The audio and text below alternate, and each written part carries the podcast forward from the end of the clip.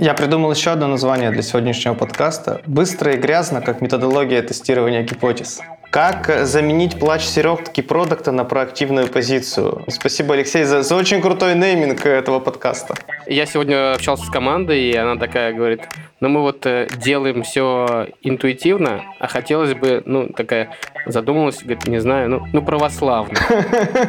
Кошерно. Православно. Супер, мне кажется, прям топ-топ можно выносить вот прям в цитаты подкаста. Да ладно, Андрей, я видела, как ты подпрыгнул на теме про CustDev вебкам-моделей. Да, такого в моем опыте не было. Я тебя не, не перебила. Не-не, все, я... Там можно долго рассуждать. На вашем подкасте я прохожу курс по краткости. Классно. У нас вин-вин все на свете. Всем привет! Это подкаст «Ненастоящий продакт» и я, Ира Баринская. Вместе с моим коллегой, продуктовым трекером и подрывником гипотез Андреем Поддубным я пытаюсь разобраться, как устроена одна из самых трендовых профессий – продакт-оунер или владелец продукта. В прошлых выпусках мы уже поговорили о том, как прийти в профессию, с чего начинать делать продукт, как его продавать и что поможет делать его лучше. А сегодня мы обсудим одну из самых важных и обширных тем – гипотезы и как с ними работать. А в качестве экспертов и гостей мы пригласили Алексея Авдея, лидера группы Agile Command «Технологии маркетинга» Сбера, и Рената Шамсиева, трекера Free и сео «Звонобот». К взрывному росту через валидацию. Погнали! Расскажите, пожалуйста, чем вы занимаетесь на работе и как вы объясняете людям не из ай ти, чем вы занимаетесь? На работе я занимаюсь управлением командами по улучшению сайтов банка и внутренних коммуникаций. Соответственно, хороший вопрос, чем ты занимаешься на работе. В целом не просто ответить, потому что у меня все продукты массовые и заметные. И когда я говорю, что в целом занимаюсь там Сбербанк точка ру, а, все говорят, понятно. Вот. Вообще это на самом деле хорошая история. Важно уметь объяснить своей маме, чем ты занимаешься. Да? И это как раз про смысл, что ты делаешь на работе, потому что часто люди демотивируются, когда не понимают, что же они делают. Я на самом деле маме что-то я не помню, чтобы я объяснял, но приходилось объяснять. В целом я это говорю с точки зрения их конкретных потребностей. Я говорю, вот, например, тебе нужно оформить дебетовую карту, заходишь на сайт, выбираешь, нажимаешь кнопку «Оформить», заполняешь поля и, в общем, потом приходишь за картой в отделение. Поэтому всегда пытаюсь объяснить на конкретных конкретной выгоде, что человек может получить. Так ты делаешь, получается, дебетовые карты? Нет, я делаю заявку на дебетовые карты, да. Но да, но можно так спросить, но в конце концов мы все делаем так, чтобы наши клиенты были довольны. Тут нельзя отличить там, методолога или, там, не знаю, маркетинг или сопровождение. Мне кажется, это прям универсальный отличный ответ. Когда тебя просят, чем ты занимаешься на работе, я делаю, чтобы клиенты были довольны. Да, все для клиента. Ренат, твоя версия. Я в этом подкасте буду как трекер фри. У меня есть еще роль там, основателя и сео стартапа, но я сегодня буду как трекер фри разговаривать. И в рамках этой работы я с командами помогаю проверять максимум гипотезы, зарабатывать деньги. Вот есть трекеры, которые голову чинят, есть трекеры, которые что-то еще делают, а я стараюсь денег помочь заработать. И тут начинаются сложности в разговорах с мамой, потому что мама спрашивает, что ты делаешь? Я говорю, мам, я прихожу в какой-нибудь банк или телеком-оператор, делаю продукт лучше и делаю так, чтобы они денег больше зарабатывали. Мама, конечно, ну, про продукт лучше не очень-то слушает, что она говорит, главное, что деньги помогают кому-то заработать, и уже молодец, и тебе за это, наверное, платят. Я говорю, да, и даже за это платят. Все, на этом у меня общение с мамой на тему моей работы заканчивается. То есть, если коротко, да, делать продукты лучше и помогать командам зарабатывать деньги. Это то, что я делаю на работе. Еще главный поинт – получать за это деньги, да? Ну, это уже для мамы, это уже для мамы. То есть, там, ну, как бы приоритеты совсем это другие. У нас сегодня тема гипотез, и один из самых главных вопросов, который меня волнует с самого начала моей работы с продуктами и вообще. Все продукты медитируют на эту мантру Безоса про девять из десяти гипотез, которые проваливаются. Вопрос, почему именно так? Ну, то есть, почему девять из десяти, а не восемь из десяти? Как это вообще высчитывается? Действительно ли это так? Ну, то есть, почему вот, откуда это вообще взялось? Я не медитирую на эту мантру. Есть такая штука, как насмотренность. У продакта, у трекера и вообще у любого человека, кто там вращается в этих кругах, например, аналитик даже возьмем, у него есть такая штука, как насмотренность. Так вот, у тебя, когда высокая насмотренность и высокий уровень абстрактного мышления, у тебя работают три гипотезы из десяти. Когда у тебя низкая насмотренность или низкий уровень абстрактного мышления, одна из десяти – это в лучшем случае. Поэтому, наверное, это не супер правило, и я бы порекомендовал всем, кто хочет, чтобы у него вот этот показатель был выше, рефлексировать. Я вот работаю с командой, мы проверяем за время работы там, пять гипотез, десять, там, двадцать. И потом я просто условно иду по улице пять минут, когда я рефлексирую, думаю, что сработало, что не сработало и почему. Ну и, и в следующий раз, наверное, мое абстрактное мышление позволяет мне лучше прогнозировать. Поэтому я бы не назвал это мантрой, я бы назвал это тоже навык, который можно раскачать. Знаете, я немножко с другой бы стороны подошел бы к вопросу, зачем вообще люди тестируют гипотезы. И если ставить задачу, что ты хочешь заработать денег, то хочется, конечно, чтобы ты максимально все гипотезы были удачные. На самом-то деле, вот, например, в Growth Hacking рекомендуется ставить кей пи ай как минимум в начале для команды роста не деньги, да, не метрики, а в первую очередь количество гипотез протестированных. Зачем? Потому что основная задача этой команды научиться, научиться области знаний, понять, что нужно клиенту, понять, какие у него есть боли, потребности и прочувствовать, где точки роста продукта. И э, в этом смысле точно не стоит э, сразу стараться там, три гипотезы из десяти или там, пять из десяти. Как правильно сказал Ринат, рефлексировать, что произошло, э, почему э, что-то сработало, какой получил отсюда опыт. И вообще э, история с гипотезами связана с тем, что мы все больше и больше живем в неопределенности. И как раз именно гипотезный подход, он и позволяет э, с этой определенностью жить. Нам нужно, например, автоматизировать какой-то процесс, да, какой-то легаси. Там, в принципе, нет неопределенности. У тебя есть понятный процесс, что на выходе, что на входе, что происходит внутри, ты понимаешь, какие стадии ты автоматизируешь, и здесь не нужны гипотезы, здесь ты пошел и начал делать. Но когда у тебя есть клиент, он там как-то он сейчас решает свою задачу, есть конкуренты, все постоянно меняется, у тебя есть требования там, руководства и так далее, и так далее, это очень высокая степень неопределенности. Здесь надо тестировать, пробовать разные подходы и, в конце концов, получать результат. Да, и в этом смысле, конечно же, обучение Да, рефлексия – это очень важная задача, которой продакт с помощью этого подхода научается. Ну и в конце концов это все окупается, потому что дальше он лучше чувствует клиента и делает то, что ему нужно. А как вообще этому научиться? То есть вот непонятно, как условно прийти к формированию, да, вот собственных гипотез, то есть как это включается, как прокачивать этот навык? Знаете, есть в любом обучении такая штука, сначала тебе надо действовать по инструкции, потом у тебя появляется уже некий накопленный опыт, мастерство, и ты можешь сам что-то генерировать. Поэтому команды, которые приходят и у которых очень пока мало опыта в том, как доставать гипотезы, я рекомендую там, условно четыре источника. Первый – это проблемные интервью, customer development. Поговорите с своими пользователями, с платящими пользователями, с теми, кто купил, не купил и так далее. Второй источник – генерации гипотез. Это анализ си джи эм. Нарисуйте си джи эм своего продукта с карты экранов, с проблемами, посмотрите, где какие у вас проблемы есть.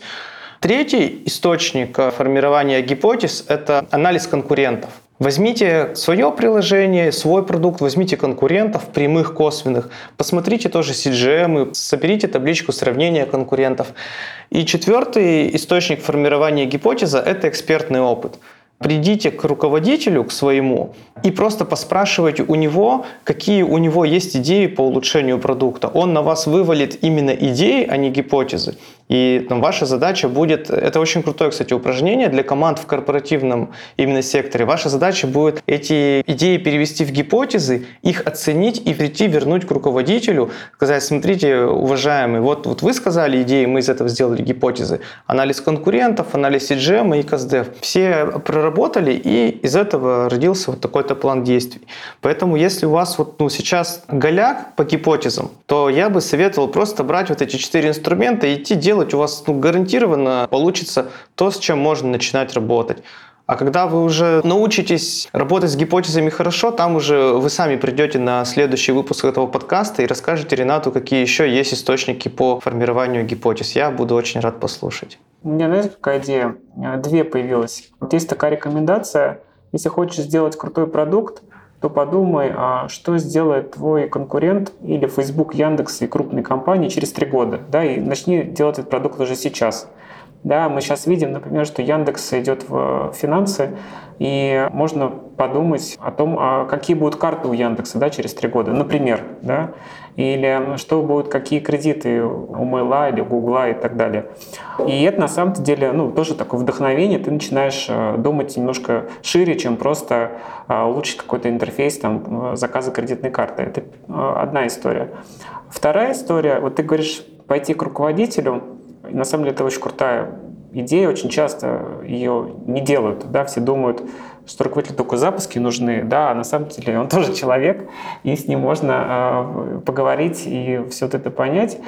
И я во время этого интервью еще позадавал вопросы, а что думают руководители руководителя, да, потому что очень часто uh-huh. вот продукты, Ира не даст соврать, плачутся, что вот, мне спустили задачу сверху, вообще мое мнение не учитывается, я вот такой бедный, несчастный, только делаю разные приоритетные проекты, э, случайно узнаю, что вот мне уже интерфейс нарисовали, иди делай.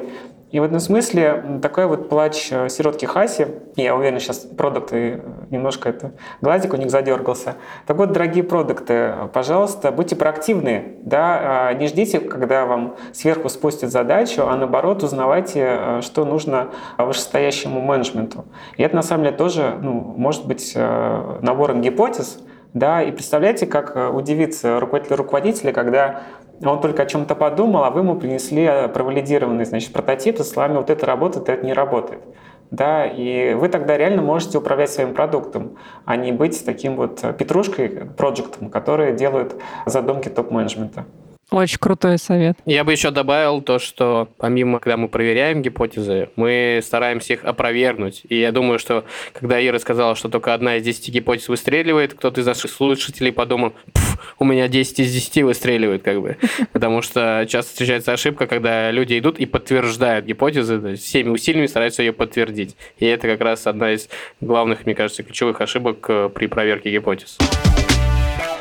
Давайте чуть-чуть разберемся вообще в том, как это все работает. То есть гипотеза, по сути, это предположение, да, и когда продакт проверяет гипотезу, он как бы это предположение о продукте проверяет, чем больше, тем лучше, и всякие разные инструменты для этого используют. Для меня выглядит так, что гипотезы условно бывают разных видов. От того, что зеленая кнопка на сайте даст нам больше переходов, чем красная, и до таких, что, например, гипотеза о том, если мы перестанем тратить деньги на бесконечный маркетинг, а условно возьмем еще одного толкового разработчика, то получится докрутить продукт так, что маркетинг условно станет не нужен. Так ли это? То есть вопрос в чем? Есть ли какая-то градация гипотез по виду, по объему работы, которые требуют ее проверки? Как это происходит? Мне кажется, во-первых, не надо все усложнять. Сейчас вот ты классификацию от нас ждешь. Мне кажется, что первое, надо всегда понимать слово «зачем». Да, это самое ключевое слово для продукта. Да, вот я знаю два слова. Это фокус и зачем. Да, вот если продукт хорошо работает с этими двумя терминами, то он вообще очень будет успешен. Так вот, гипотеза — это история про то, что ты инвестируешь деньги там, компании, стартапы свои собственные, и хочешь получить возврат инвестиций, удовлетворяя клиента с помощью изменения в продукте. Поэтому, по сути, гипотеза — это предположение, что нужно поменять, что ты с помощью этого закроешь боль или потребность клиента и получишь там деньги, в конце концов. Да? И деньги в этом смысле являются универсальным показателем, про которые продукты должны думать. И тут, опять же, в сторону сиротки хочу сказать, что многие продукты, мой опыт, не понимают, на чем зарабатывает компания. Да? И дальше они удивляются, почему их не повышают, почему их не слушают и так далее, и так далее. И вот здесь Ринат очень правильно говорит про то, что тестирование гипотез, в конце концов, позволит заработать больше денег. Поэтому продукты должны понимать, за счет чего монетизируется, в конце концов, их деятельность, да, и как они зарабатывают. Поэтому мне кажется, что любые идеи, они имеет право на существование, да, если это про изменение продукта для удовлетворения э, потребностей клиентов и зарабатывания денег. Вот ты назвала найм разработчика как гипотеза, да, это не относится к продуктовым гипотезам, это может быть организационно, какая угодно, но продуктовый — это все-таки что конкретно он сделает, да, списочек э, изменений, да, какой value мы получим и сколько мы с этого заработаем. И опыт показывает, что Часто мы можем делать не что-то одно, да, а мы, например, можем и нанять разработчика, и, например, оптимизировать маркетинг. Да, и в этом смысле вот этот вот вариант только одно, это на самом деле очень плохая когнитивная ошибка, я даже сказал бы. Да, как раз будет пункт, почему мы галлюцинируем, это вот ровно про это, что мы можем вообще-то выбирать несколько вариантов. А я для упрощения своей работы условно делю гипотезы на три вида. Маркетинговые, продуктовые и все остальное.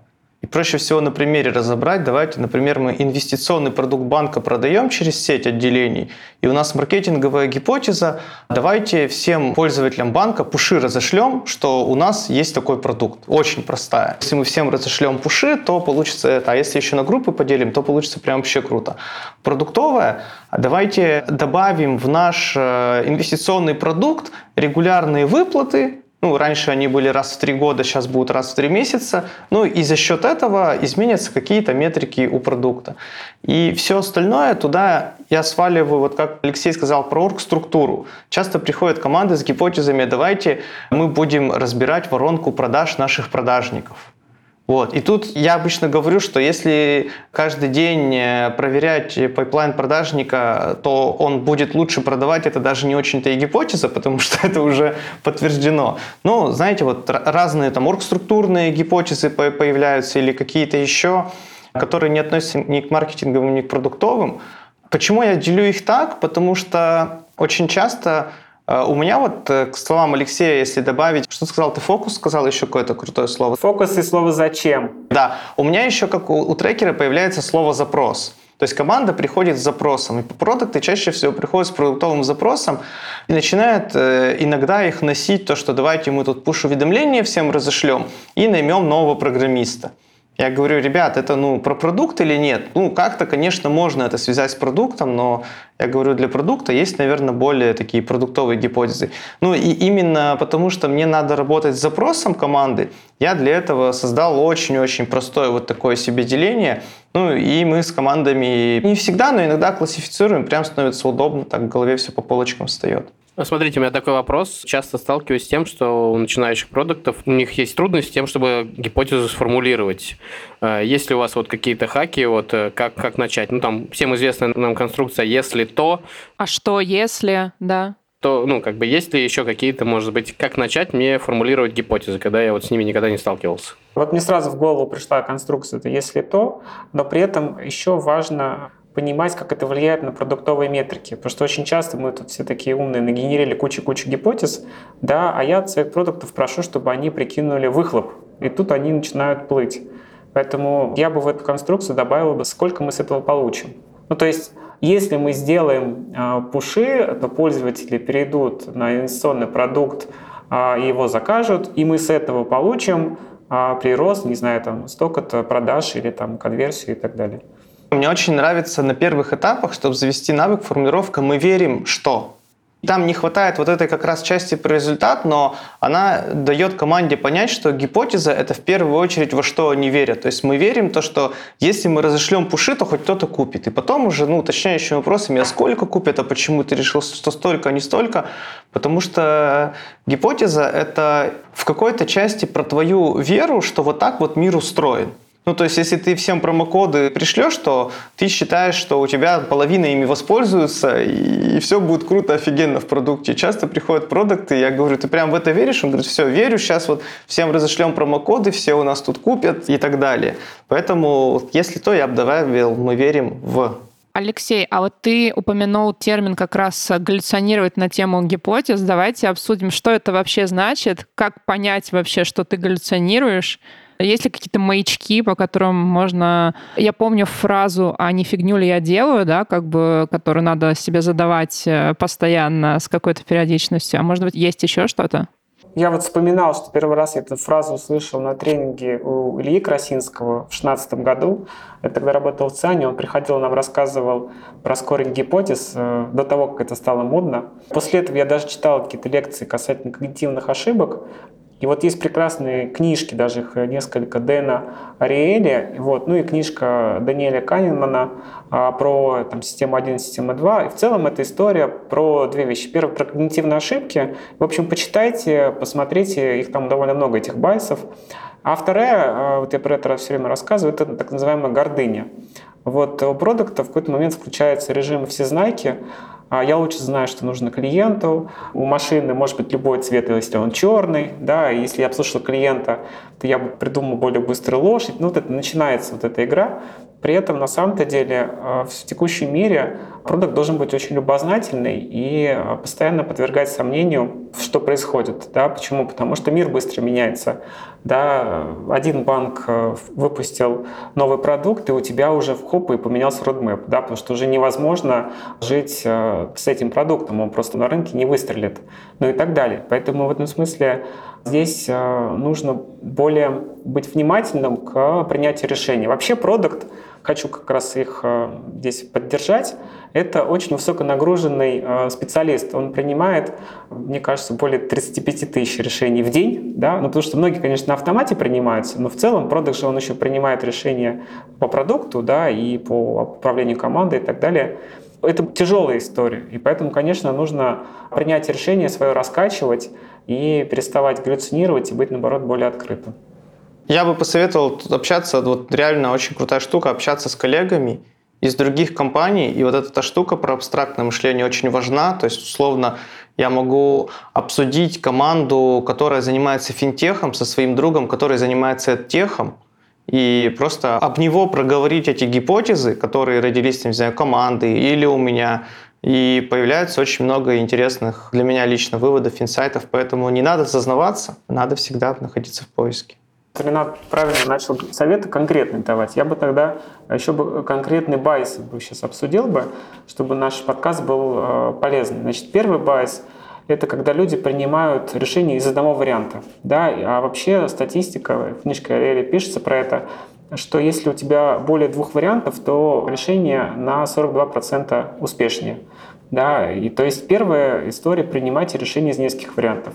Вторая история, что запускайте в параллели разработку нескольких вариантов. Да? То есть вы, допустим, придумали три, не делайте одно, делайте два.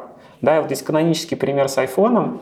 Когда Apple придумал новое устройство, он сделал первый телефон на базе iPod. iPod — это такое устройство для проигрывания эм пэ три-шек. Вот. Они прям сделали, он прям выглядел прям вот один в один. И он был уже готов к запуску.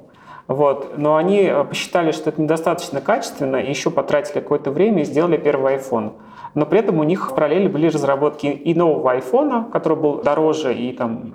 хуже пока по качеству, да, и на базе iPod. И в этом смысле они решили эту проблему. Третья история называется «Адвокат дьявола». То есть мы очень часто, очень сильно верим в свой продукт, вот то, что Ринат говорит, типа, я верю. Ну, все продукты верят, что они все классно придумали, только потом все говорят, что же мы делаем, и закапываем все наши решения. Вот, соответственно, я бы ввел бы в команде роль «Адвокат дьявола» — тот, кто критикует. Да, на самом деле это пошло от инквизиции, там были так называемые люди специальные, которые критиковали церковь для того, чтобы найти более правильное решение, они так и назывались. Четвертая история, то, что Ринат уже сказал, что очень полезно сравнивать разные индустрии, да, вот, например, если ты в индустрии финтеха, посмотри, что происходит в других отраслях. Да, что происходит в эдтехе, который сейчас очень бурно развивается, что в медтехе происходит. Да, а вот раньше, например, можно было смотреть в e-commerce, да, и в этом смысле e-commerce был примером. Вот. И так, чтобы посмеяться, у меня есть знакомая девушка в эдтехе, и они изучают софт для вебкам-моделей. Вот прям без шуток. Они прям смотрят, как там все работает, какая там геймификация, и провели проблемное интервью с вебкам-моделью. Да, почему? Потому что там есть э, те вот механики, которые позволят им там чему-то научиться. Поэтому очень хороший совет от Рината. Вот. И последнее — это история про автопилот. Мы очень часто действительно многие вещи на автомате принимаем, и какие-то э, наши предыдущие успешный опыт, мы же стали продуктами, значит, надо этот же опыт использовать. Мы думаем, а, и все, я так делал раньше, значит, и в этот раз тоже пойдет. Да, но, к сожалению, мир меняется, клиенты меняются, конкуренты меняются, и опыт на автомате может не зайти. Супер, мне кажется, прям топ-топ можно выносить вот э, прям в цитаты подкаста. Да ладно, Андрей, я видела, как ты подпрыгнул на теме про CustDev вебкам-моделей. Да, такого в моем опыте не было. Давайте перейдем к, наверное, большой такой теме. Это вот инструменты проверки гипотез, то есть как вообще это делать, какие есть фреймворки по проверке гипотез. То есть вот я знаю про хади. Вот. А как это делается технически? Тема, которая стоит э, целого курса, даже это не лекция, это целый курс, как использовать разные инструменты. И вот мне очень нравятся подходы скоринга райс или айс, где ты э, прописываешь гипотезу, прописываешь, как она влияет, соответственно, на какую аудиторию и какие там трудозатраты. Да, и в этом смысле ты потом считаешь возврат инвестиций. И это очень понятная история, и я много разных подходов так делал с своими продуктами, и были очень хорошие результаты. Если там прямо вот, ну мы оценили гипотезы, да, приоритизировали их, и надо идти их проверять. Я бы выделил две больших группы, количественные и качественные. Качественное – это, например, CustDev, проблемное интервью. Например, мы считаем, что если мы наш инвестиционный продукт сделаем с выплатами не раз в год, а раз в три месяца, то там продажи вырастут на пятьдесят процентов. Мы можем, конечно же, запустить этот продукт и посмотреть, что будет, но, блин, новый инвестпродукт запустить, ну, для банка – это, ну, серьезное время.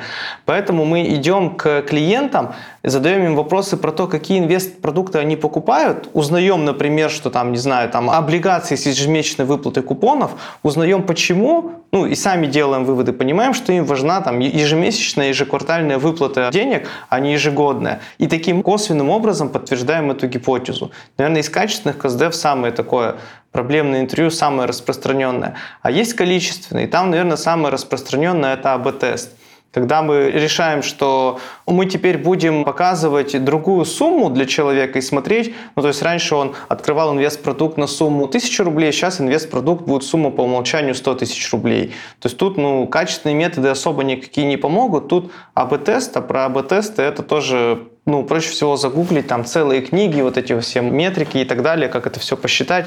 Предлагаю на этом не останавливаться. Кому интересно, просто загуглить. Андрей, нам точно нужен выпуск по АБ-тестам, потому что практически в каждом выпуске, неважно какая тема, мы приходим к теме АБ-тестов, и каждый раз об этом начинаем разговаривать и понимаем, что слишком много всего, и надо выводить это все в отдельный выпуск. Да, вопрос только, как это уложить в один подкаст. Давайте про как раз взрыв роста. То есть, насколько я правильно поняла, это как раз тема гроу-хакинга. Что это вообще такое, как это работает, как это применять, как вы это применяете? Во-первых, я под впечатлением от книжки Дениса Мартинцева «Взлом роста», которую я э, недавно прочитал.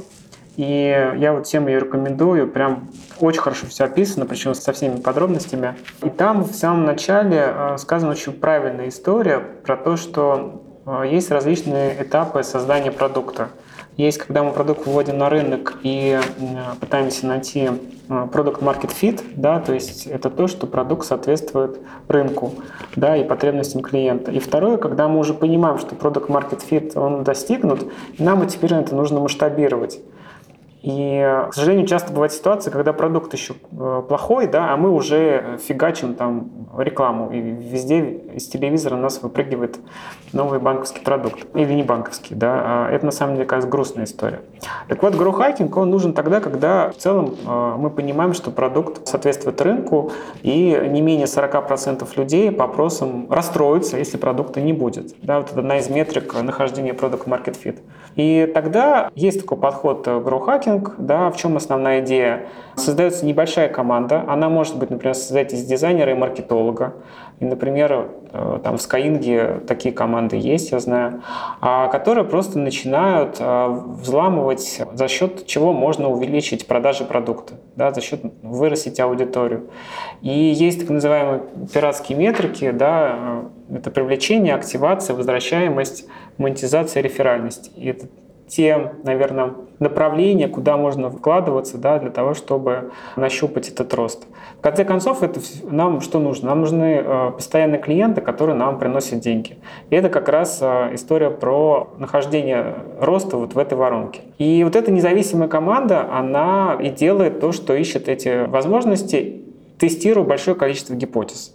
Если, например, в обычном мире там, продуктовая команда может взять там, не знаю, одну гипотезу в спринт и протестировать, то поскольку здесь команда независима, она использует методы quick and dirty, да, то есть как можно быстро и грязно проверить.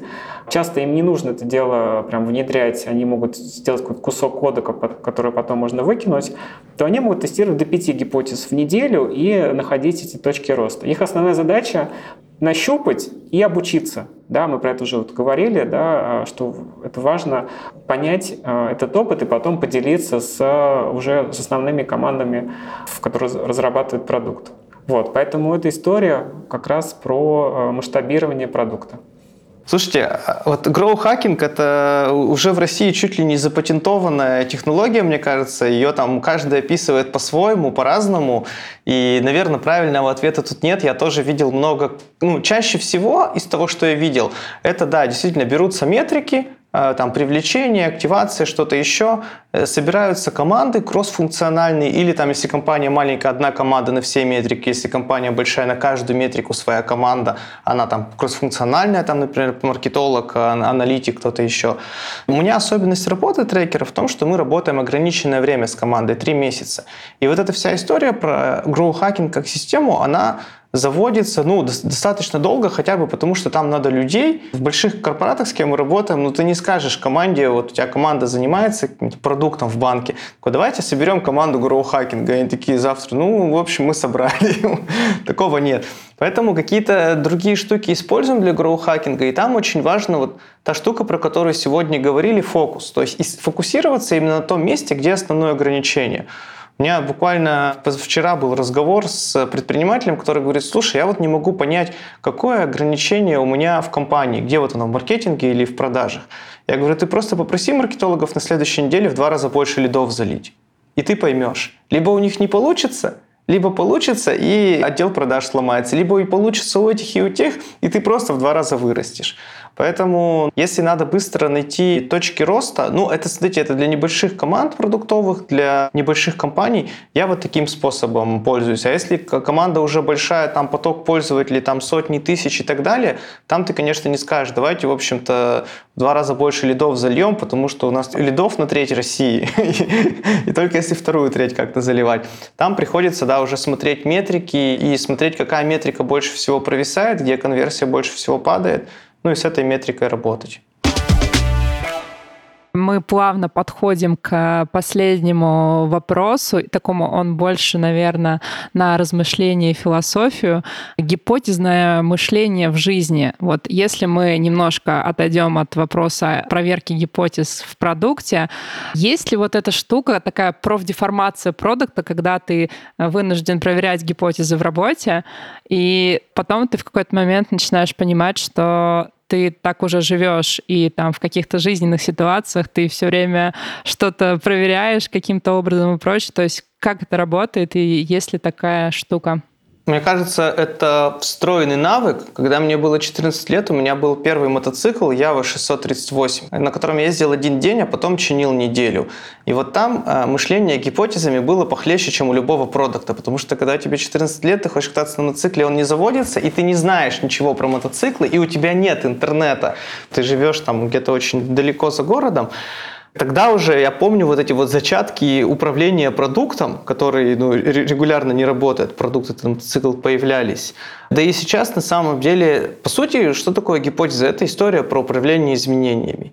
Если вы живете абсолютно там комфортную, счастливую жизнь, сидя где-нибудь на стуле и двадцать четыре на семь, вам ничего не надо менять, вам гипотезы не нужны.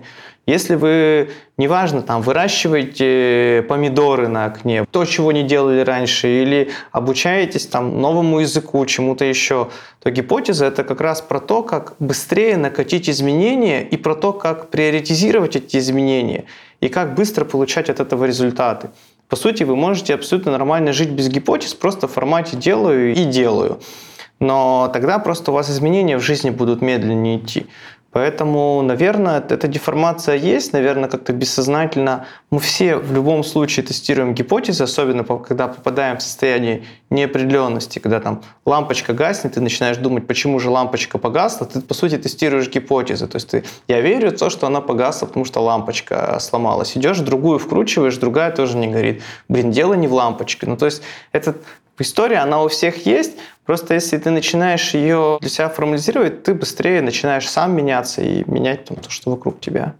Вот у меня в голове сейчас крутится слово lifetime value, да, и это вот то, что, в частности, Сбербанк на, на что нацелен. И, кстати, вот недавно вышло очень хорошее интервью Игоря Зарубинского, вот я всем рекомендую его найти на Банковском обозрении, про массовую персонализацию.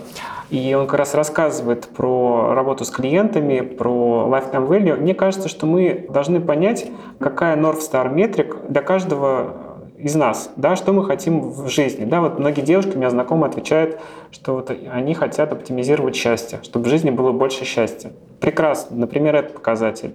Да, кто-то говорит комфорт, кто-то говорит, а я хочу достигать амбициозные цели.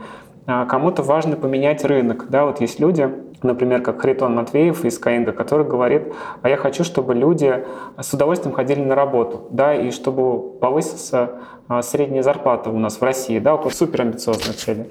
И вот давайте попробуем относиться к себе как к продукту, да, уметь слушать себя, слышать свои боли, потребности, да, и это дело тестировать гипотезы, да, например, вам не хватает радости, но встаньте, выйдите в парк, да, прогуляйтесь и посмотрите, как ваши метрики улучшились, насколько вам стало радостно жить.